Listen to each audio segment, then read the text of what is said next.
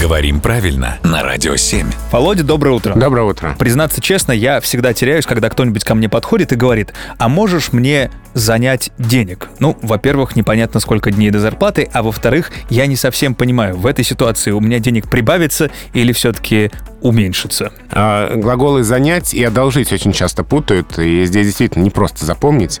А «занять» — это взять на время, взять в долг. Так, То есть если мы... собираемся отдавать, то это дать взаймы. Или одолжить. Мгм. А, поэтому ситуация, когда, например, ты мне даешь деньги, Держи.